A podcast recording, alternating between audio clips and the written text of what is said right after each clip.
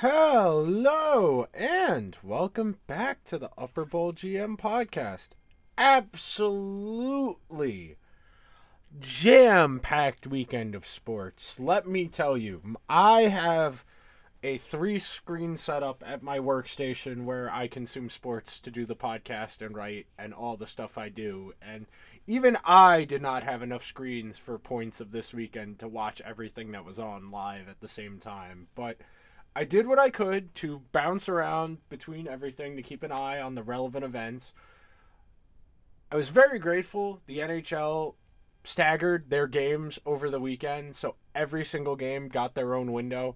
That way, I was able to watch every single game by itself without having to flick back and forth, get a real good understanding of where every team was in their series, events that were going on. Because during the week, when there's only like the 30 minute, 40 minute staggered start times, and I have to watch two games at once.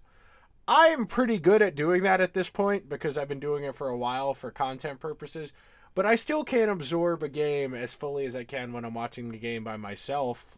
I ideally when I can watch one game at a time, I can take notes. I have my notebook out. I'm writing things down, keeping ideas, trends, and I'm able to follow up on things. Whereas if there's multiple games on at the same time, I'm not going to be able to do the details as well. Where I'm going to be able to do little case studies, try and see who's going up against who, seeing what zone time leads to actual re- shots on goal, scoring chances versus what's just empty calorie scoring opportunities. So ideally, the NHL should do this all of the time, but I understand during the week that's not feasible because you're going to have two games that start at 7, 7:30, 9, and then 10 to meet with your television providers, to meet with, you know, fan attendance, because that's ultimately usually what drives the start times for these games. But it was really good over the weekend that that wasn't the case, that I was able to watch all of these games, really give them some, uh, a, a fair bit of attention to understand what was going on in all of them. So I feel like I have a better grasp on where every team is at. I've checked in on the NBA. We had a Formula One race. We had a NASCAR race the Mets uh, pulled off one of the all-time great comebacks Thursday night when I had already finished recording the podcast, and we'll talk about the Mets briefly. But the bulk of today's episode will be centered around the eight NHL playoff series. I'll talk a little bit about the NBA because I did check in on all four of those series. As I'm recording right now, the Sixers and Heat game has just started. They're early in the first quarter, only six minutes in. It's tied at 13. We'll talk a little bit about Joel Embiid real quick towards the end of the show. But before I get to today's content, I do have to remind everyone to help support the show. Number one, please subscribe to the show wherever you like to get your podcast. The show, the Upper Bowl GM podcast, is available on all of your major podcasting platforms. Number two, if you are using Apple Podcasts or Spotify, because those are the two most prevalent platforms, I implore you to please leave the show a review on Apple Podcasts. After you've hit that subscribe button in the top right corner, you're going to scroll past the recent episodes, probably going to have you go through five or six. Underneath that, there's going to be five clear purple stars.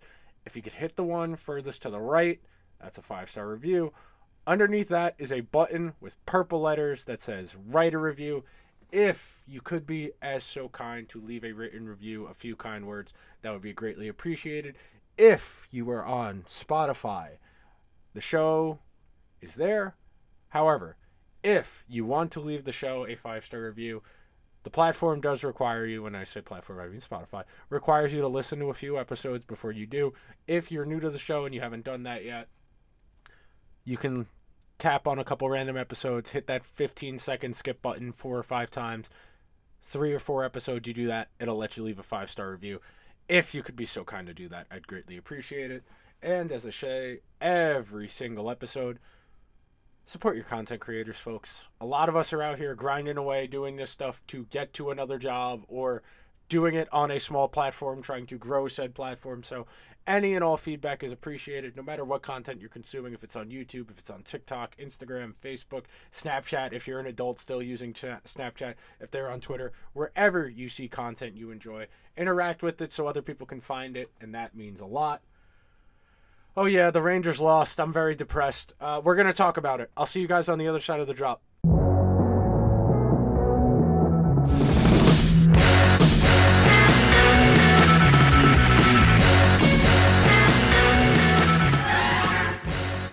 I was debating between if I was going to go in chronological order of the series, starting with the Friday games, then the Saturdays, and then the games today on Sunday.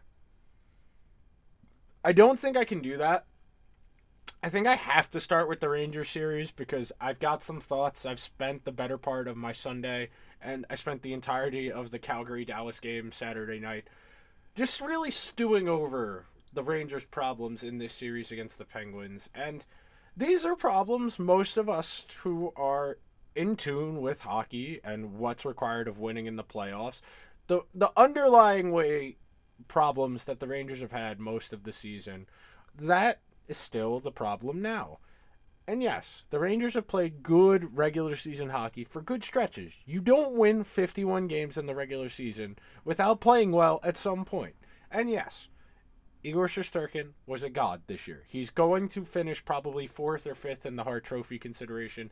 I know the Toronto centric media has made their up their mind. They they've said Auston Matthews is going to win the Hart, so I've I've let that ship sail on me. But it is not a realistic plan to expect a goaltender to bail you out every single game, and it's why it's why when that dipshit Arthur Staple at The Athletic wrote that story after game two that, well, it's okay if the Rangers don't play good defense because Shesterkin can just save them and they'll score enough goals.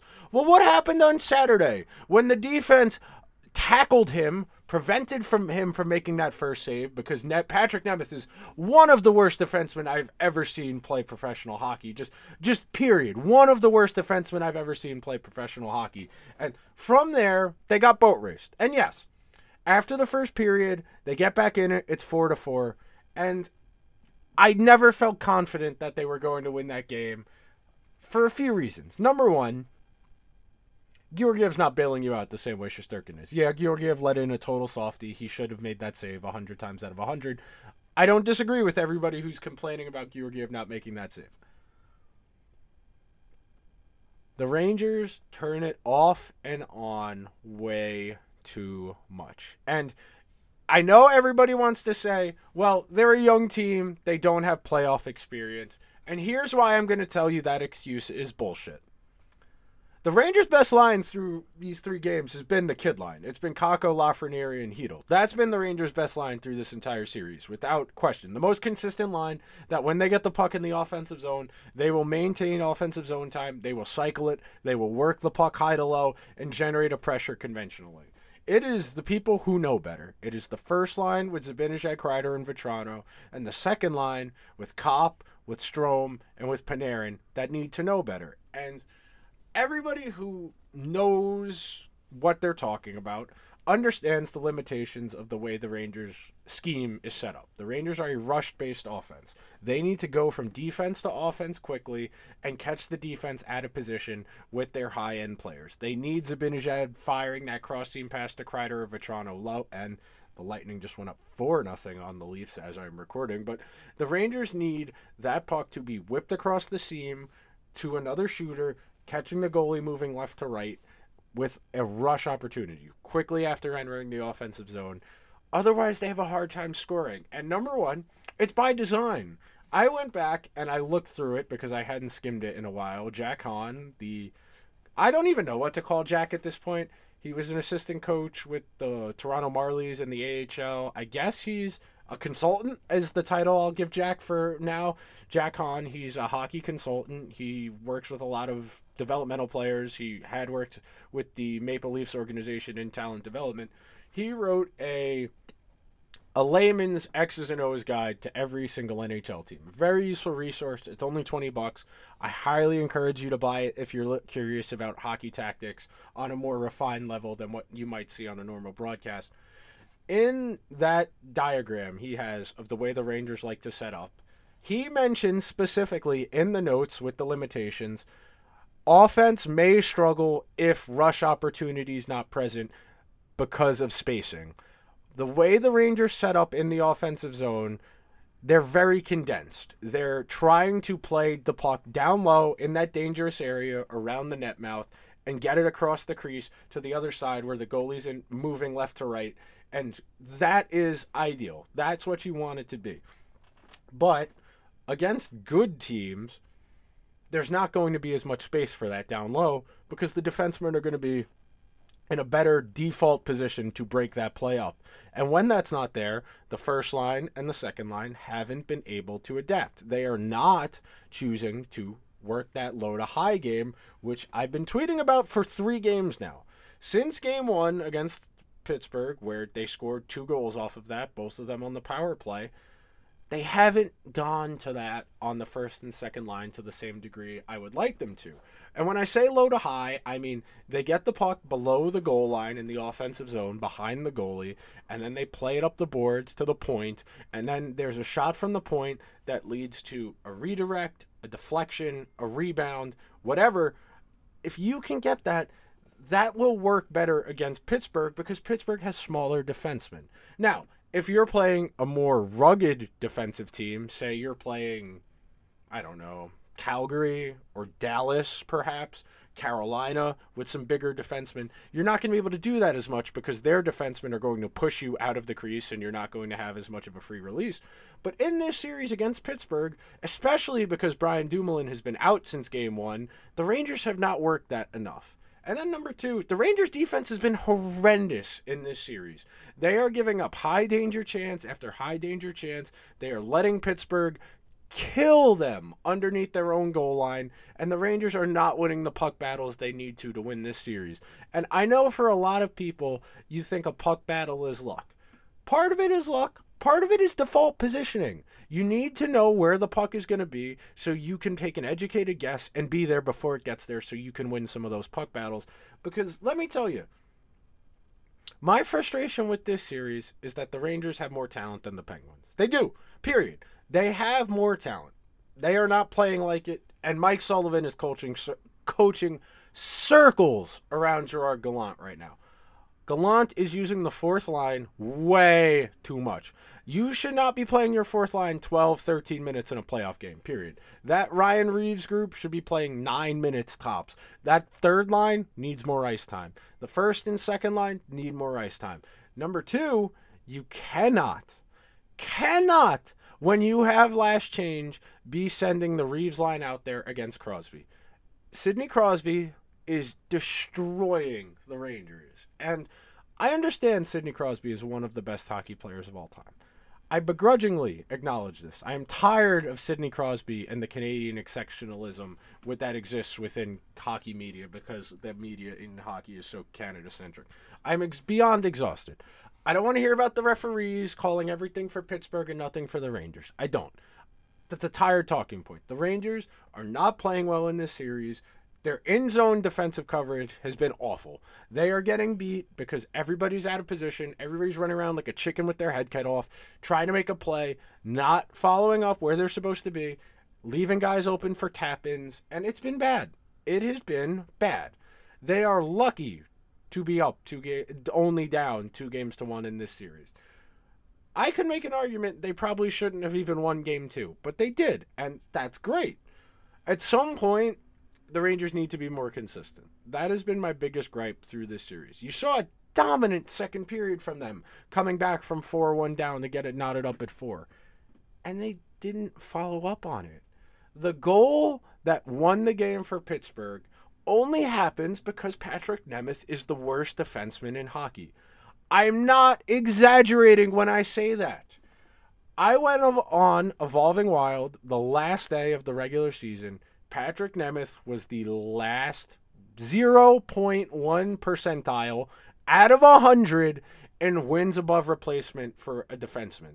He was the worst defenseman in hockey this year, and he is still getting ice time. If you think Zach Jones is worse than Nemeth, I don't think your opinion matters. Period. I don't. And the last point I want to make on this series before I move on, because I could do a full hour just on the Rangers Penguins series so far. I don't want to hear about this is good experience. They are getting worked. They Rangers, the Rangers, not they are Rangers. The Rangers are getting worked at five on five. The Penguins have the puck for two minutes at a time in the offensive zone because the defenseman can't clear. The forwards aren't creating any offense because they don't have the puck enough. They don't win puck battles enough to create a cycle. all of the things that could go wrong for them so far are going wrong. They are playing a third string goaltender, and you really wouldn't know it because Louis Domingue has made some really good saves, and the Rangers are not making him work hard enough. That that's what it comes down to. At some point, I need the culture changers to show up. I see all of this bullshit about Ryan Reaves, Barclay Goodrow, Jacob Trouba, Chris Kreider about how the culture's different this year. They're still getting worked by mediocre te- by teams worse than them. You know how everybody was all bent out of shape that they got smoked by the Islanders and the Capitals last year because the Rangers were soft, air quotes. They're getting worked by Pittsburgh, who's soft. What does that make the Rangers? Okay? That's why all the bullshit, the rhetoric surrounding the team from the regular season, I never bought into it. They beat up on some bad teams. They stole a few against good teams because Shesterkin and the power play were very good.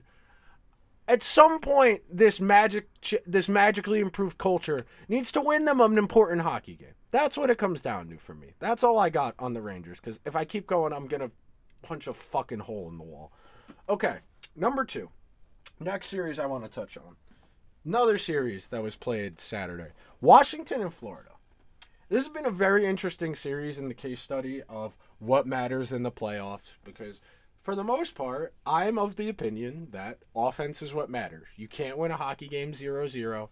You can't have your goaltender win every game for you. You can't expect your defense to be perfect every single game.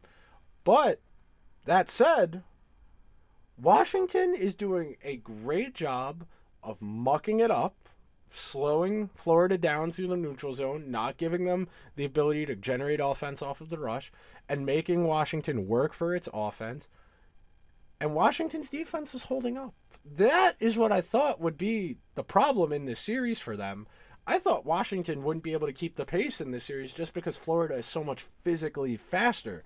When you think about Florida and you just run down that lineup in your head of Barkov and Huberdeau and Marchment and Giroux and Anthony Duclair and Anton Lundell and all of the guys in that lineup and how straight line fast they are you would think a slow team like Washington with John Carlson and Michael Kempny and Nick Jensen and all of the guys who were really good three or four years ago would be a problem for Washington, but Washington's held up. Samsonov was really good for them yesterday and on Saturday in that game. They won six to one. And Florida Florida's got to figure something out defensively because they're not winning any of those puck battles down low, and it's giving them problems. Washington is not a great team, but Florida doesn't look ready for this. And that's a damning indictment of a group that reset like all of the metrics in terms of offense. You would think that Washington would have a miserable time trying to keep pace scoring with Florida, and Florida's not scoring enough in any of these games. That's the real bitch of it. I think Florida could win the cup if they figured out how they needed to play, but they're down two games to one right now, and they looked lost yesterday in Washington for game three. I, I, there's plenty of time left in all of these series. I should have started the actual content of today's show with that disclaimer that there's plenty of time left in all of these series, except maybe Colorado Nashville, which we'll do next because that one's pretty much a dud. It's just a matter of if Nashville can steal one game and make this go another one. But I digress. Circling back around we come back to this idea of what it takes to be good in the postseason. And the old hockey heads will swear you need big defensemen who are physical, who can win puck battles, get the puck up high. You need forwards who can cycle the puck, grind you out, get the puck to the point, work those ugly goals. Florida's got the ability to score in any way they want. They're just not doing it so far, which is what's been so confusing about this series because I felt like this was academic. I felt like this series would go the same way that Florida um that um Colorado and Nashville would. But Washington, and without Tom Wilson, which is worth repeating because Wilson played all of a minute and a half in game one, and he didn't play game two, he didn't play game three. And Washington is in good shape here. They stole a game in Florida. They're going into game four with a little bit of juice that, hey, these guys should be scared of us. We can play with them. Their talent level's nothing to be scared of. And Florida is going to have to figure something out. I know it was a cute story that you know the plucky expansion team is kind of here. This is their moment. They made all the moves. They went and got Ben Chiarot. They got Claude Giroux. But, but Sergei Bobrovsky's had a solid bounce back season after a dreadful statistical year last year. Making the playoffs is nice. Uh, it keeps people in their jobs. It's about winning Stanley Cups, man. Florida's got the forward group to be that good. They've got Aaron Ekblad. You've got Mackenzie Weegar. You've got a decent amount of talent on that roster. And they're going to need to rally here. There's no other way to put it. They're going to need to rally here. And it's not going to be easy because Washington has been mucking them up, slowing the game down, limiting the total number of chances in the game in the way you would if you were playing a high powered offense in football. You know the way every boomer person on sports talk TV or radio says, well, yeah, if you're playing the Chiefs, you got to run the ball to limit the number of possessions. It's not about limiting the number of possessions. It's about minimizing the total number of possessions in the game and only having a handful of plays decide the game. That's the gamble you're running when you do that, and that's worked for Washington so far. So that is something to keep in mind. If Florida can turn the tempo of the game up, make Washington get involved in a track meet, then Florida is going to coast. Until Florida can get the tempo of the game resembling what they need to be successful, they're not going to because their defense is leaky and their goaltending is suspect.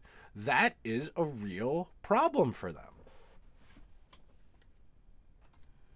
And the last thought I have here for Florida Washington is I'm really dreading the hockey media takes we're going to get if Washington wins this series because we're going to get all of the same bullshit we got about the Canadiens last year about you need to have big defensemen who are physical, who win puck battles.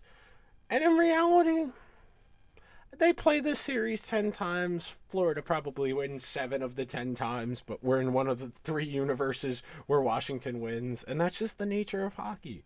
Weird things happen. I got to peel it back and I will do a deep dive at some point on Monday, go into the stats and kind of try and figure out the underlying number reasons why, whether it's fluky shooting, bad goaltending, whatever it is. I'll do some of the real legwork to try and figure that out going forward because I haven't done that yet in any of these series and I probably should give you a little more detail. Next up, I have the the latest game on Saturday. I, I won't talk too much about Colorado Nashville, but that'll be next. Dallas Calgary. The Stars and the Flames are having an old school lock them down defensive struggle. This is Big 10 West, AFC North. This is the ugly kind of football that only real football heads can appreciate. I know I was listening to 32 Thoughts the other day and Elliotte and Jeff Marek were talking about how boring it's been from a neutral standpoint because there's not a lot of offense. It's been a lot of ugly hockey, and I understand that opinion. And it's been very funny to watch John Klingberg be the target of da- of Calgary's ire for some reason, even though John Klingberg is a pretty non-threatening, non-problematic individual. But for whatever reason, Calgary has decided he's the guy they're going to go after. And Calgary has had a hard time. I had I had Lyndon on the show. I think there was about a month to go in the hockey regular season, and we were pretty sure Dallas was going to make the playoffs, but we thought Dallas wouldn't be able to do much when they got there because they're effectively a one-line team. The, the Jason Robertson, Joe Pavelski, and Roope Hintz line does the bulk of the work for Dallas. And in this series, that's been enough.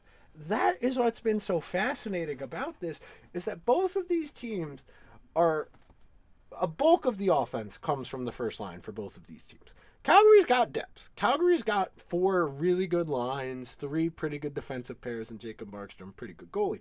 In this series, you wouldn't know that Calgary was one of the best teams in the regular season because Dallas has gotten them off of their game. So, strategically, tactically, whichever word you want to use to describe it, Dallas is using a passive box in the defensive zone.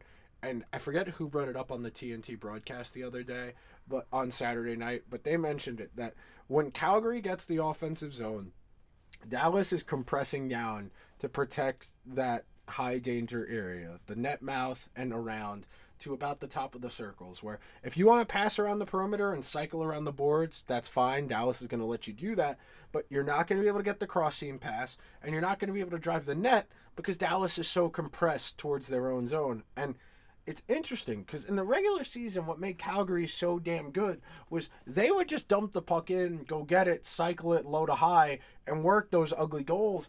And in this series, Dallas is more than content to let them do that.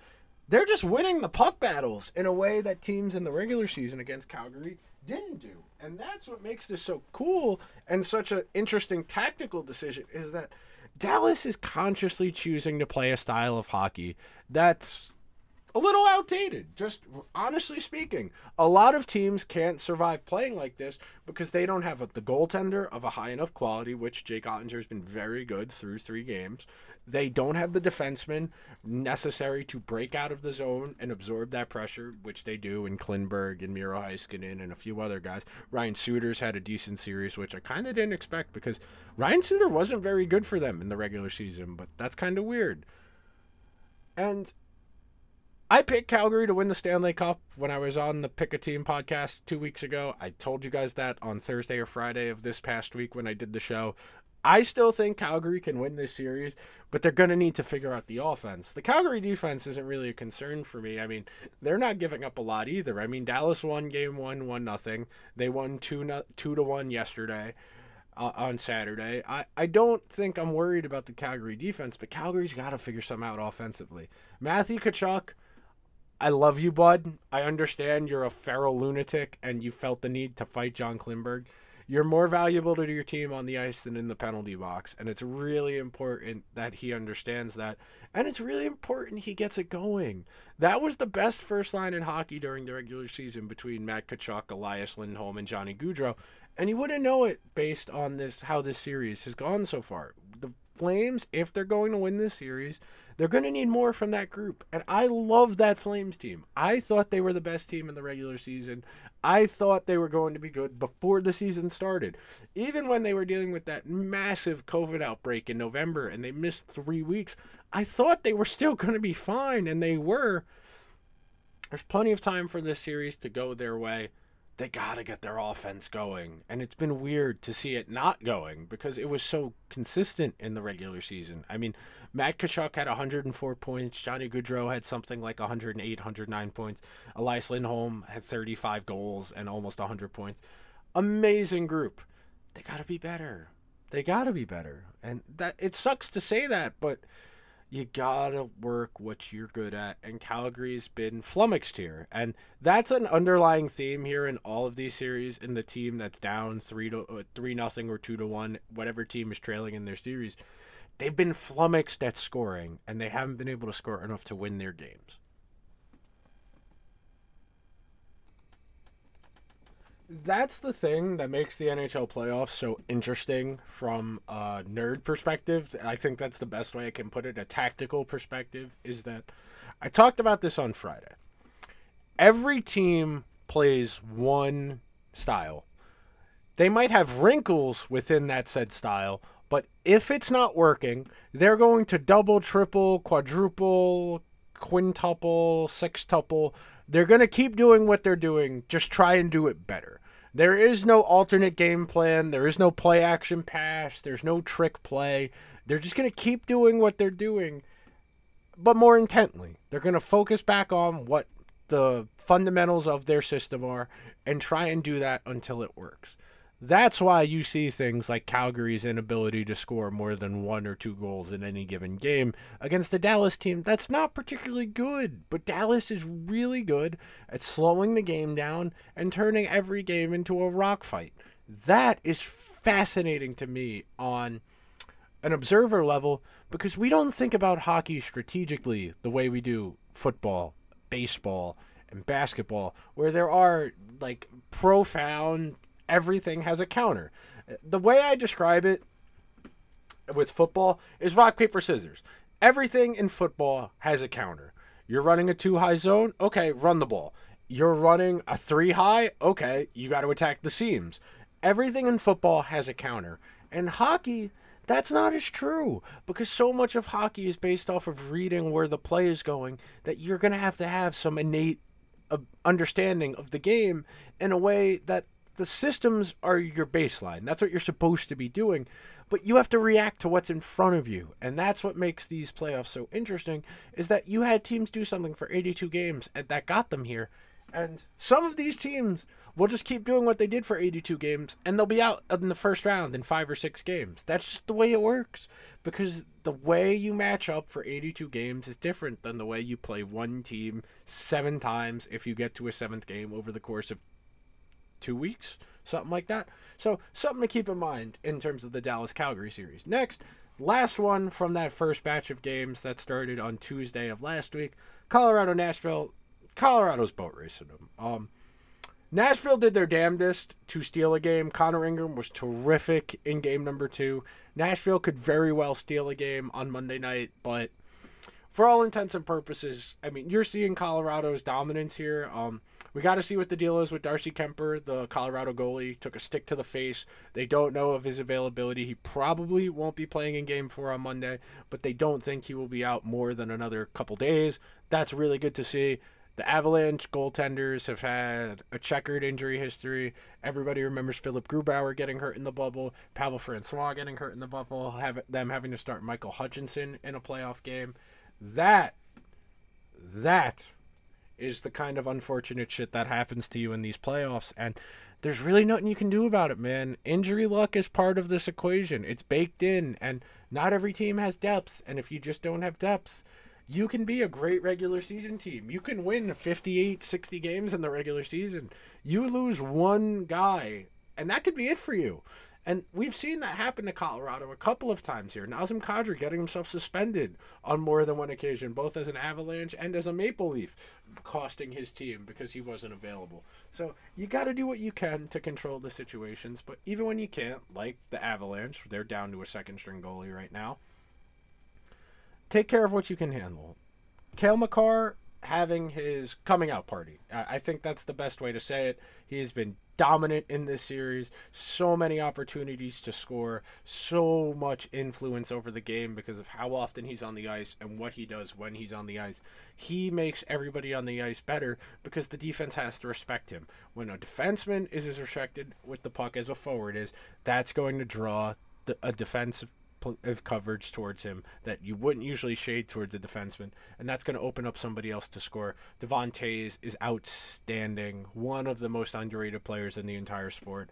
They've got Makar, they've got Landeskog, they've got Nathan MacKinnon, they've got Nazem Kadri, who was an All Star this year. They've got a really nice group of depth pieces. Colorado is a cup favorite rightfully so, the heaviest betting favorite. I think they were plus 350, uh, like two almost one and a half times best odds over Florida, who was the second best team coming into the playoffs, who's down two games to one, ironically enough. But Colorado's taking care of business, man. When you're a great team, you can get by on just your talent. Sure, Colorado will probably have to play better in their next series, whoever they play, but all of that said, they need Darcy Kuemper back. Nashville, it's a great story. I love the Predators. They're one of my favorite teams to watch. I'm very upset Juuse Saros isn't here. One of the better players in the league this past season.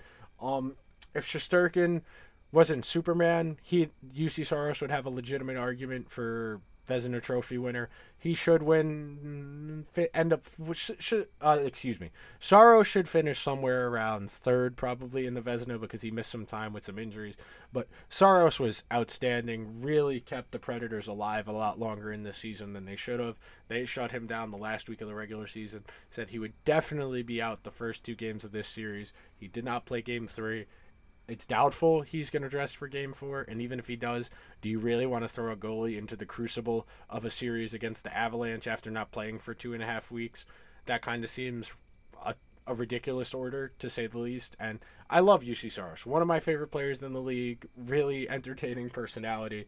And the Predators, they're that middle class of team that they just want to make the playoffs every year, keep their season tickets, their season ticket holders content and when the time comes, they'll make a push to go after it again if that opportunity comes. But this is going the way it was kind of expected to. Nashville's dinged up. They're missing their best player in Saros. Colorado's deep, man. Colorado's able to withstand missing their starting goaltender, and you wouldn't really know other than the fact that it's not Darcy Kuemper because they score so much. Okay, cycling over to the opposite games, the games that were played on Sunday today as I'm recording. Number one, Boston back from the dead. I- will be honest with you. I thought after two games in Carolina, Boston was more or less dead. They couldn't score. They were without a lot. Um, Eli- not Elias Lindholm, Hampus Lindholm, excuse me, the defenseman. Without him, Charlie McAvoy missed Game Four. He tested positive for COVID, and he's got to be pretty sick to be out with COVID at this point because the NHL is only requiring teams test players showing symptoms. So all the best, Charlie McAvoy, one of my favorite players in the entire sport. I have a Charlie McAvoy Boston University jersey hanging behind me as I record this. I hope Chuck gets well soon. Um, the Bruins, they battled, man. I did not know if they had this in them. They just lack of depth, to be honest with you. In the regular season, Boston was a two-line team. They reunited the Bergeron, Pastrnak, and Marchand line uh, going into Game Three. It worked. They scored. They got their power play back together working. They survived. Jeremy Swayman, really good game, both in Game Three and in Game Four. I've been impressed with Boston's resilience. I still think Carolina's going to win this series. I'd be pretty surprised if they didn't, but Boston is showing moxie and just a competitiveness they didn't show last year when the Islanders started to pull away from them. The the Bruins just kind of wilted, and in this series, Carolina really came out flying those first two games, and Boston said, "Okay, back to the drawing board. We'll figure out what we need to do." And Boston is really dinged up. They're missing a number of guys, especially on that back end. They went to the second goalie Swayman as the series shifted from Carolina to Boston, and Boston is still here. I was higher on the Bruins during the regular season, during that middle stretch when they really turned it on, won something like 15 out of 18, 19 games, something like that. I had Cam on the podcast who works for Harvard's hockey program, big Bruins fan, towards the end of the regular season, and we talked about what it would take for Boston to make a, a run. And Cam's main thing was that first line was going to have to take over, and the defense was going to have to be great. Defense hasn't been outstanding, but that first line's taken over since it got reunited, and that's keeping them in this series like I said, I still think Carolina will pull this series out probably in seven games now as opposed to six, like I picked before the series started. But Boston is showing some resilience. They're showing some. They're showing experience. I mean, Boston has been through these wars, man. That is a veteran team loaded with guys who want one last chance. You don't know if this is Bergeron's last go around in Boston. Pastrnak's an unrestricted free agent after the 2022 2023 season and there's a lot of uncertainty up there. I'm very curious to see what happens in game number five. I really do think that's the kind of swing game that swings a series. I forget what the stat is, but when a series is tied at 1 1, the team that wins game three wins the series. I think it's 72% of the time, something like that. Boston got it back to 2 2 from 2 0. That was my Bill Burr impression. Bill Burr does t- talks like that when he talks about sports. I, I, it wasn't as good, but that's what I was going for there.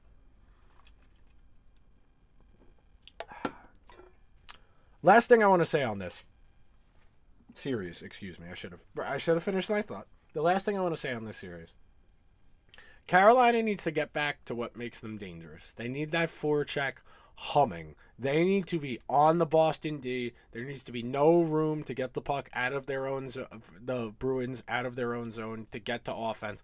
Carolina's got to start smothering again on the forecheck. That is the recipe for success. Force the Bruins into mistakes. Get those ugly, high danger scoring chances near the net mouth where you can just broom handle the puck in. That's what Carolina needs to get back to, and in a way they haven't the two games up in Boston. Okay. Next series. St. Louis, Minnesota. The Blues tied up that series at two games apiece on Sunday. I got home, got that game on, watched that game in its entirety. I was very, very impressed with Jordan Kyrou, who I've always been very high on. The Blues got guys, man. Uh, that's one of those things that we can sometimes overthink when it comes to evaluating a playoff series. Granted, the Wild have guys too, but when I say guys, I mean you don't got to worry about what they're going to do when they're on the ice. The Blues got a handful of those guys. They got Ryan O'Reilly, they got Jordan Kyrou, they got Robert Thomas, they got Pavel Buchnevich, they got Vladimir Tarasenko. They've got guys, guys you just don't got to worry about. Ivan Barbashev, you don't got to worry about. Brayden Schenn, you don't got to worry about. When those guys are out there, they will take care of their business. Really entertaining game for about 50 of 60 minutes, and then the Blues kind of pulled away towards the end. The Wild, man, the defense was kind of in disarray, which is really out of character for them because the Wild, that's been their calling card. Basically, as long as I've been watching hockey, that's always been the Wild's thing. They're a defense first team. When you have a defensive group that's that talented with guys like Dumba and Spurgeon, you would expect them to have the game on lock on that back end. And today, the Blues were in Marc Andre Fleury's kitchen. Two ugly goals. The one Jordan Kyrou goal happens because the defense turns the puck over. He's able to gain the zone with speed. He beats Marc Andre Fleury on the backhand. And that was the game, more or less. The Wild gained a few pushes. They had a few good opportunities. They had one really good chance on the power play. But Jordan Binnington, who came into this game in game three for the Blues, he stole a save. You got to do that if you're going to win some of these playoff games, especially on a team. Maybe that's a little bit less talented than the team you're playing. But he stole that Kaprizov goal at a time that would have tied the game, I believe, at two. And that was really the last good push the Wild made. And the Blues, for all of their warts down the stretch at the end of the regular season, they're injured, they're dinged up they're an older group. They're missing Torey Krug, who's probably their best defenseman at this point. They hung around. They outlasted the Wild. Binnington made a few saves when he needed to today. And that's a group that a lot of those guys were there in 2019. A few of them aren't there anymore. You think about Pietrangelo's no longer there. Of course, Pat Maroon, who's playing right now as I'm recording. I'm looking at a Pat Maroon goal with, on the Sportsnet intermission, which is why I mention him. But that's not exactly the same group that was there. They still got Craig Berube, who's a pretty good coach. He's not a great coach, but pretty good, pretty good. I'd say he's somewhere like eight, nine, which that's something. That's better than the league average coach who most of these teams are saddled with or worse. And I picked the Wild to win that series in seven. It's tied at two games apiece after four. I don't really think game five matters. I think either of those teams could beat the other one two times in a row. So that's probably the best series on paper before the playoffs started. And it's lived up to the billing so far. Very entertaining games. The high end players are making plays. Like what I see from Kaprizov, man. That guy is very fun to watch. He might be the most fun non Connor McDavid player in hockey to watch because he is so dynamic with his skating. He's able to find soft spots on the ice with his feet, get there, pull someone to him, and then either rip it or set somebody else up. I love watching him play. If you haven't gotten a chance to watch The Wild yet, come on now. What are you doing? You had Friday and you had Sunday. Come on. Spend some time. Watch The Wild on Tuesday. Appreciate Kirill Kaprizov. Next, the game that's on right now the Lightning and the Leafs. The Lightning are thoroughly ass kicking the Leafs right now.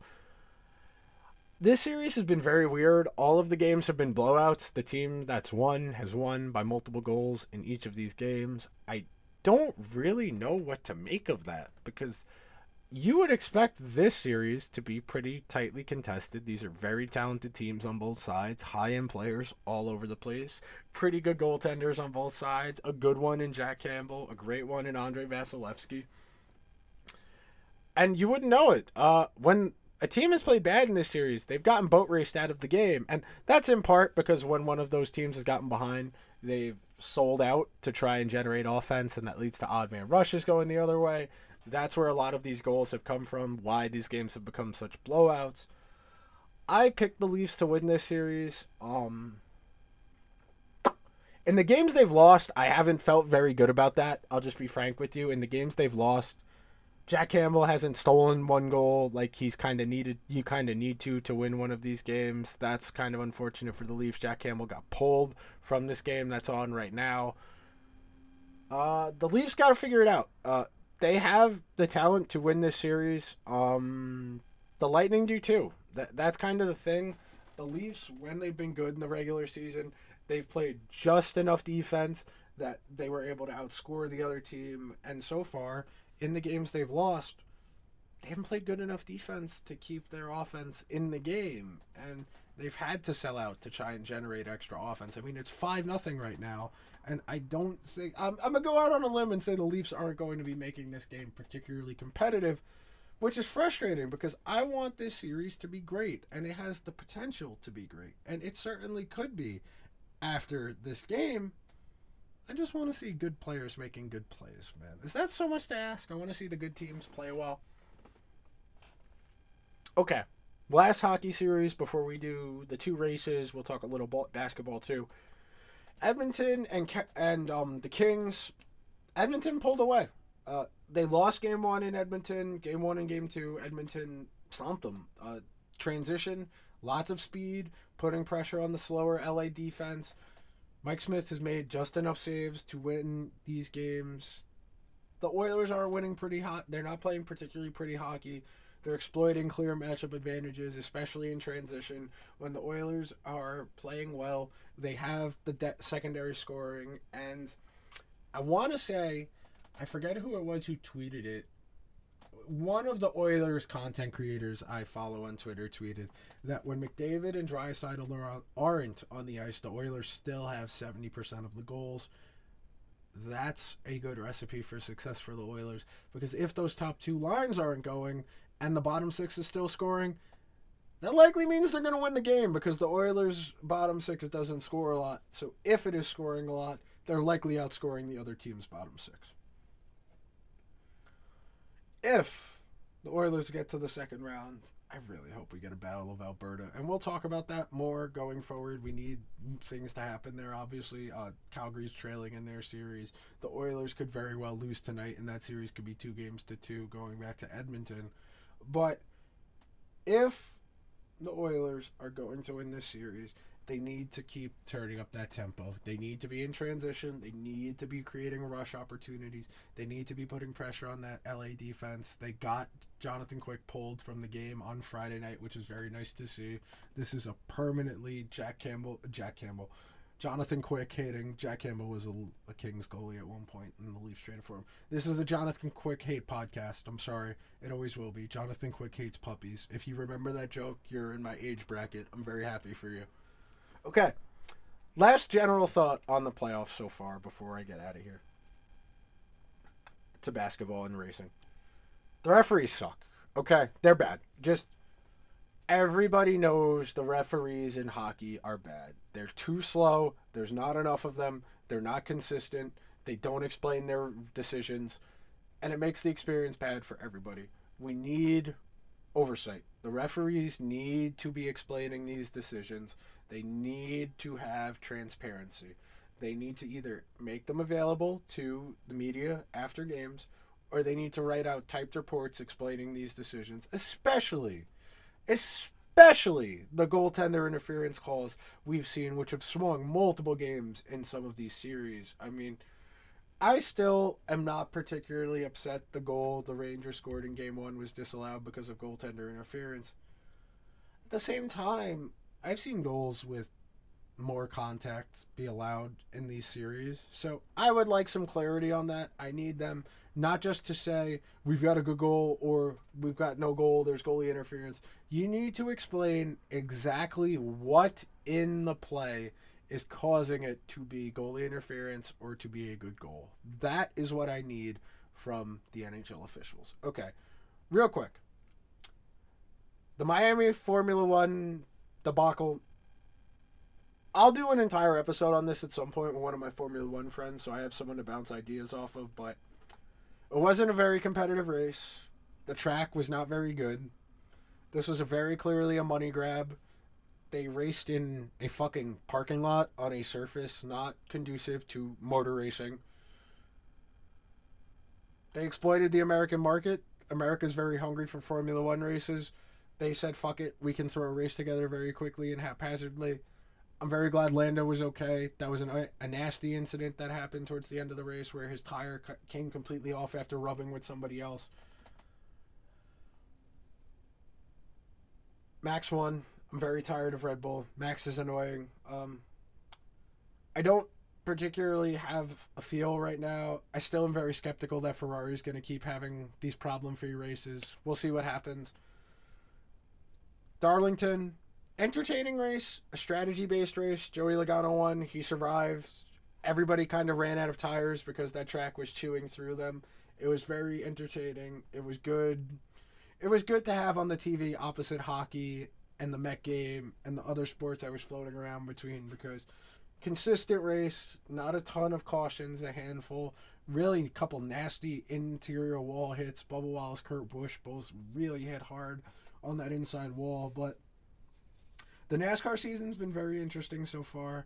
I got to get a NASCAR person on here to bounce ideas off of going forward because the season's been interesting, but it'll help if I have someone else to bounce ideas off of because that season is so long and there's still so much time. I mean, we're all of I think 14 races into the regular season and we still got another 25 before we crown a champion. So, lots of time to talk about NASCAR more in depth, but I like this style of racing we saw at Darlington, the strategy based ones where it'll come down to tires and pit stops as opposed to wreck fests and whoever d- avoids the wrecks the most. That's not as entertaining. That's fine for Daytona, for Talladega. That's it.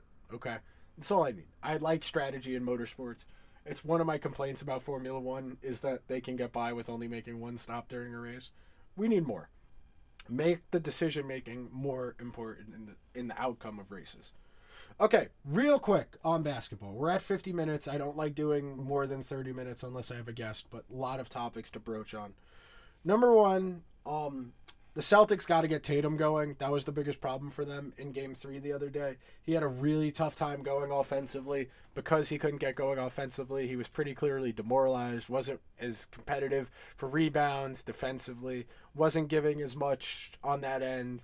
The Celtics hung around in that game. They got it down to the last possession. They very easily could have tied the game if Al Horford had simply tapped in one of those rebounds into the basket, and it just didn't happen for them.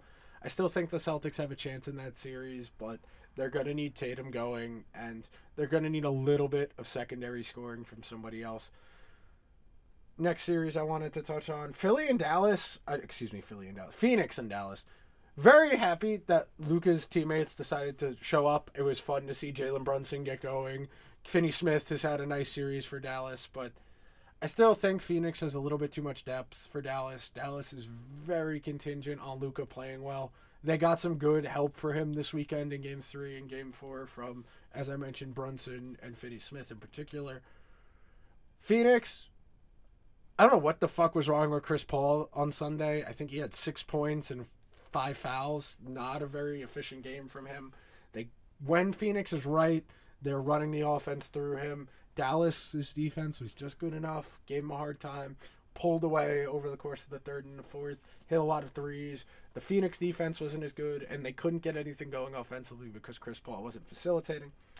Memphis and Golden State, that's back on Monday night as well. That series getting a little bit chippy uh, on both sides. Those teams are very clearly wearing thin on each other. Draymond irking people. Ja Morant's injury status is up in the air. He got his knee grabbed on. The NBA said they were going to review the video on it as per Woj on Saturday night. I haven't seen anything following up there.